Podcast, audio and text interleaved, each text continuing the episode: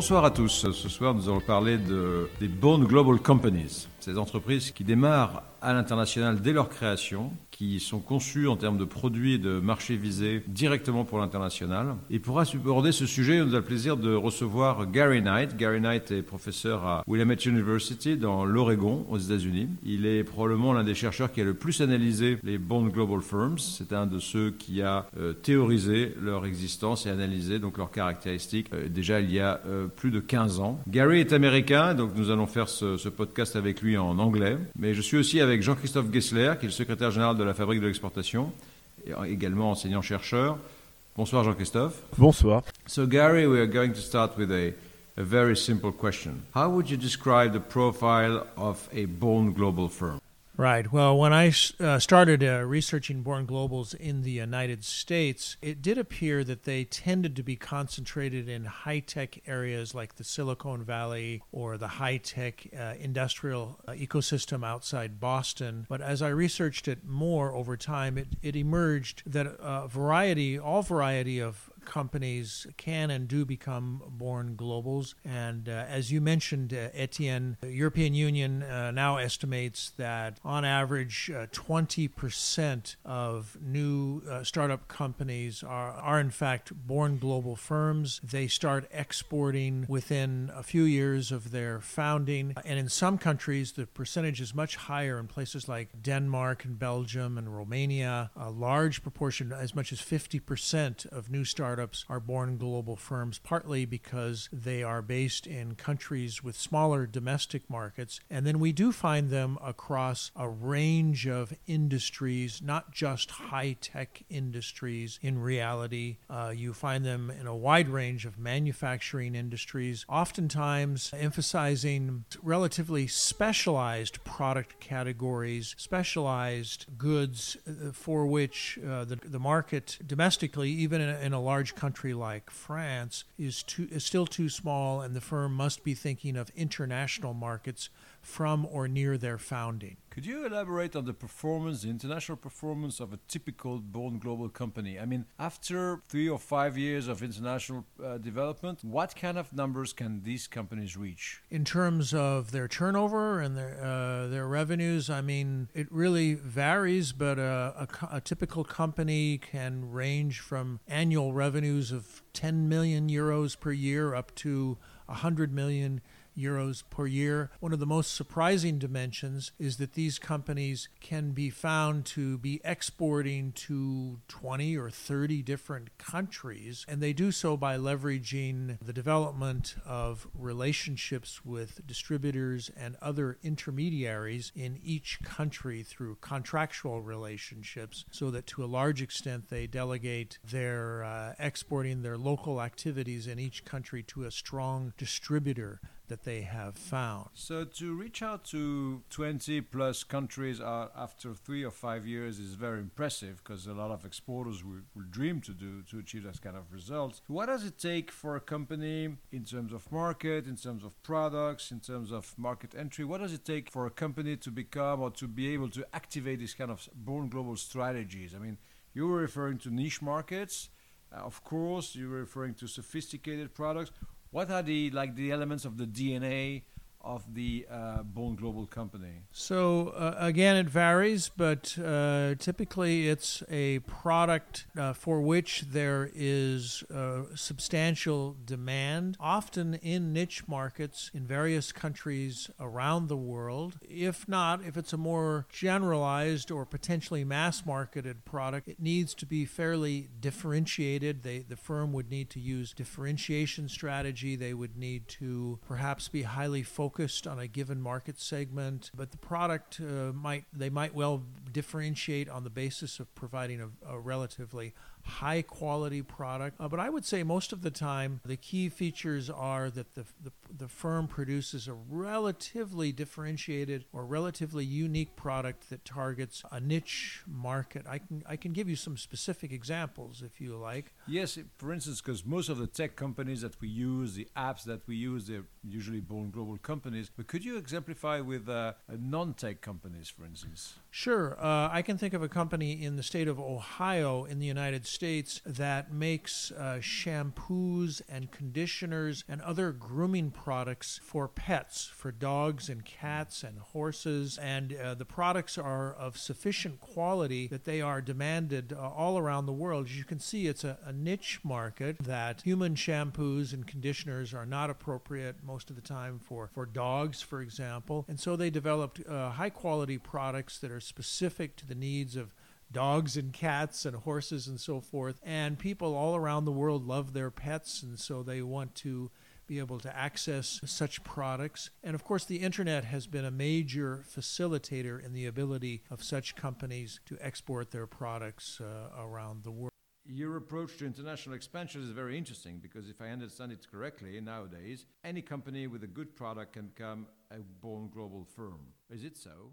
Yes, I think uh, today we live in a time where any firm of any size or any resource base or any age can be successful in international business and uh, including in multiple countries. And I think that uh, this is possible in largest part uh, because launching export ventures in uh, different countries has uh, the cost of doing so has gone down dramatically. Again, by leveraging technology, by leveraging network relationships uh, f- many of these firms will try, some cases fail, in launching their products in, in multiple countries, but because the cost of doing so is relatively low, and because they are relying so heavily on external agents like distributors and other local intermediaries, the cost of failure is so relatively low for the firm that they can follow kind of what we might call an effectual approach, where they will try a country through a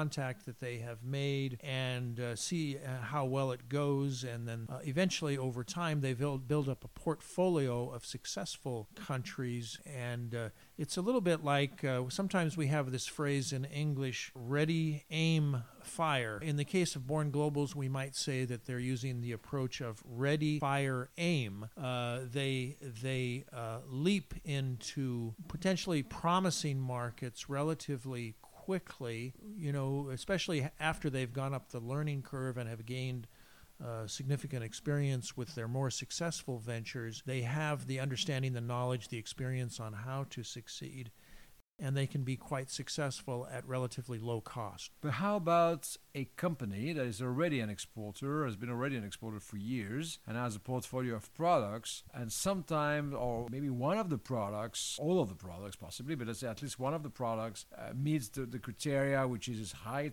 high in technology, it's a niche market, it has potential market worldwide, which is relatively homogeneous. How such a company, that is a traditional company, let's say established for, for 100 years, with this new product, a niche market product, how can they themselves uh, create the dynamism, you know, use the leverage of the concept that you are presenting, which is how do you make an old firm, traditional exporting industrial company, how do you make it a born global firm, or at least a, a department of it? So I think or can uh, you do that? I mean, I think you can, and I think it's a function of uh, leadership, uh, senior leadership in the firm, providing the right leadership. Uh, uh, a famous example of this is uh, Amazon is headed by the founder there, Jeff Bezos, and even though it's become a very large company, he tries to maintain a culture there of a very of a young dynamic company the way the company was in the first 5 years of its founding. And he does that because he knows that that's going to benefit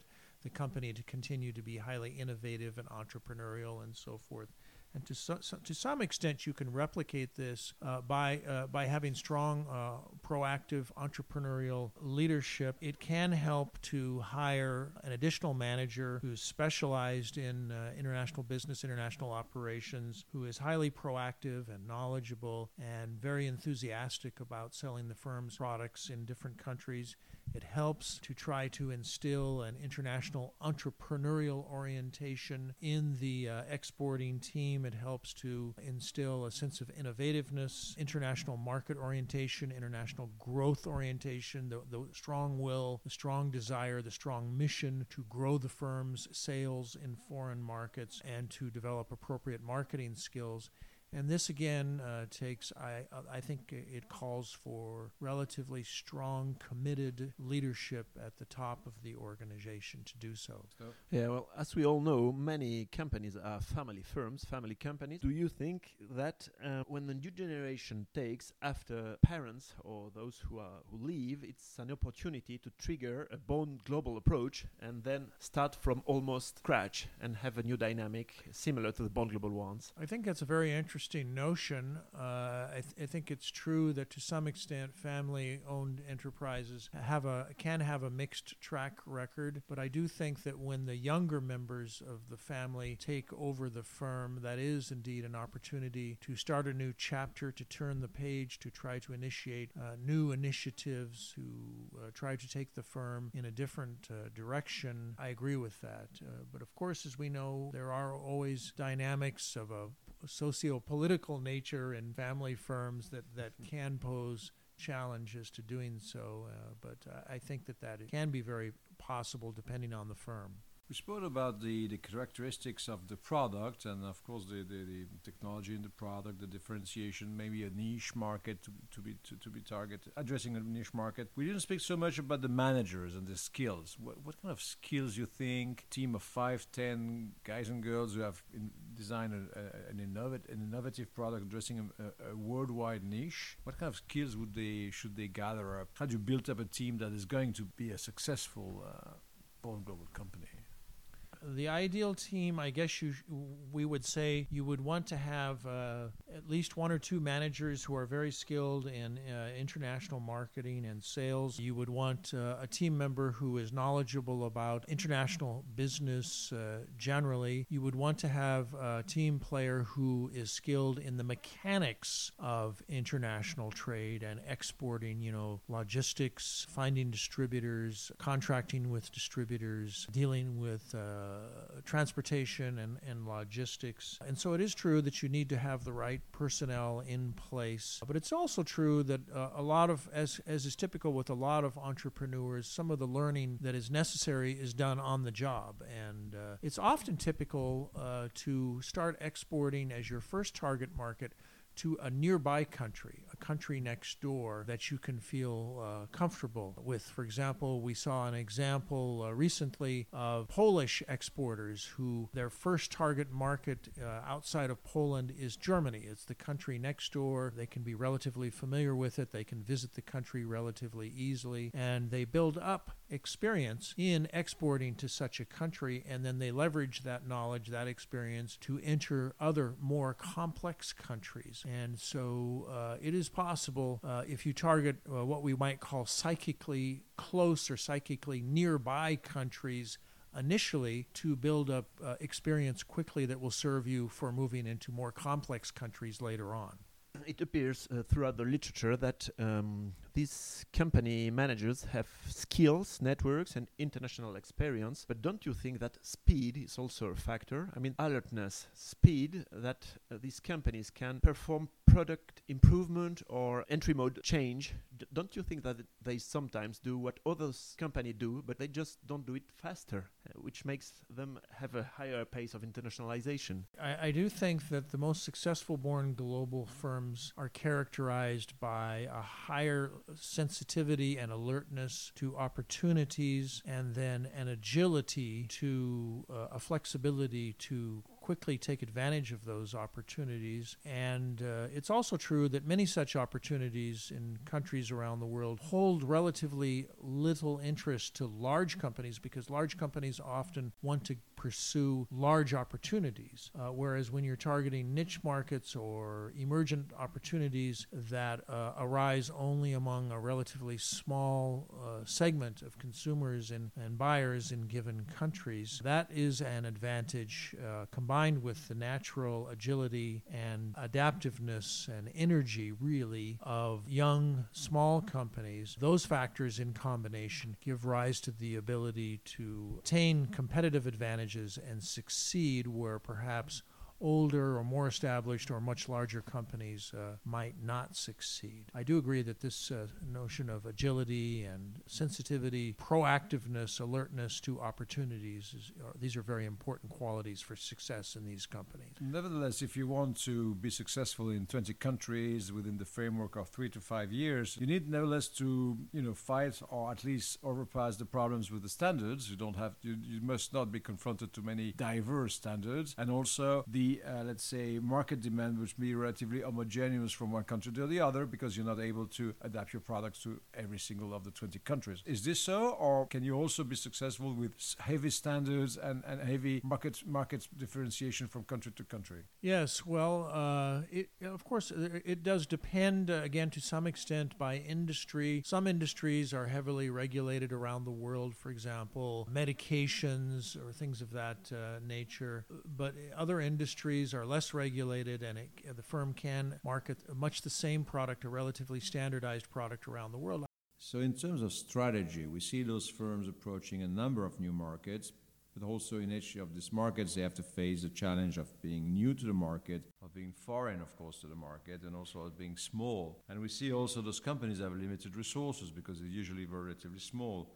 So, um, how did you think those companies manage to allocate enough resources to enter so many markets at the same time. Indeed, it is still almost a mystery, uh, but it is a fascinating uh, mystery. I think the main reason that uh, born global firms, uh, companies that start doing business in different countries through exporting primarily from or near their founding, despite all these liabilities uh, that you describe, is that they, uh, first, first and foremost, they leverage technologies. They leverage the internet for communicating efficiently, effectively, cheaply with uh, customers and uh, suppliers and distributors in various countries around the world. They develop certain types of capabilities that they might they may already have uh, at their disposal through uh, in, in pre-existing international experience, or as they uh, uh, advance into new countries, they go up a kind of a learning curve through which they learn how to be skillful uh, exporters. They learn the mechanics of exporting.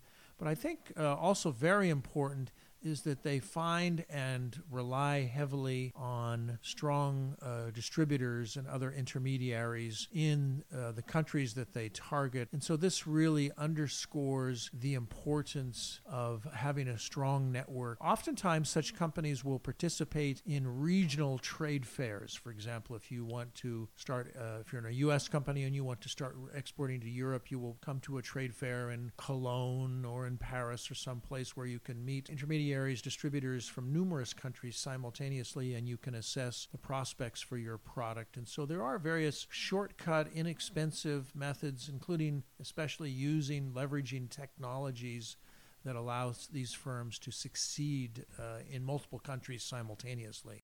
Yeah, let's be a little provocative. Don't you think it's a bit risky for a young company to depend on foreign markets only in times of uh, rising protectionism and have a very low part of your income uh, coming from your domestic market? We know that the way we have measured Born Globals in the past is that they generate at least 25% of their uh, total revenues and sales from exports. And many of them do, in fact, strike a balance between sales in the home country, say in France, and in the rest of the world. So they might be getting 50% of their revenues from the, the home country. We do, for the time being, live in a time characterized by protectionist pressures in, in some countries. But generally speaking, the trend uh, around the world has been to more and more free trade. And this is another uh, phenomenon under globalization that has really benefited companies of all types, of all sizes, of all ages.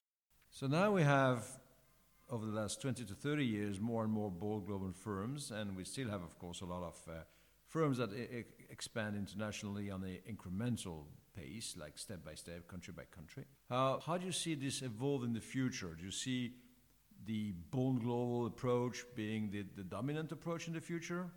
Well, I just think that the institutions, the infrastructures, and the technologies that have emerged and that are continuing to emerge make it easier and easier for firms to see the world, in a sense, as their marketplace to operate internationally. I think, as many of us are aware, it's it's much easier to travel internationally today than it was, say, 40 years ago, and we would expect it to get even easier going forward. One of the exciting things about the decade uh, that uh, is starting, the, the, the 20s, the 2020s, is that we expect to see a new revolution in various types of technologies. Several of these technologies, I think, will be quite beneficial to firms of all types, but uh, especially to startup companies in facilitating their ability to reach out and sell their products in more markets, in markets uh, around the world. I think it's also true uh, for better or worse, the world is becoming, in, in many ways, more homogenous. Uh, you know, I lived here in France uh, 35 years ago, and I can see that, uh, uh, and same uh, phenomenon in the United States. Both France and the United States are much more plugged in the global world today than they were in the past. And so I think even the mentality of people today lends itself more and more and more to the ability to operate internationally than in the past. Thank you very much, Gary. It was a pleasure exchanging with you tonight. I hope um, the listeners were interested. I think there's a lot of takeaways in this in this uh, in this um, podcast, and I thank you very very much for participating into it. Thank you very much. I've enjoyed it. Thank you, Thank Gary. you, Gary. Euh, merci beaucoup à tous les auditeurs. Merci aux exportateurs et aux exportatrices. Et on vous donne rendez-vous sur nos prochaines émissions. À très bientôt. Merci. Au revoir.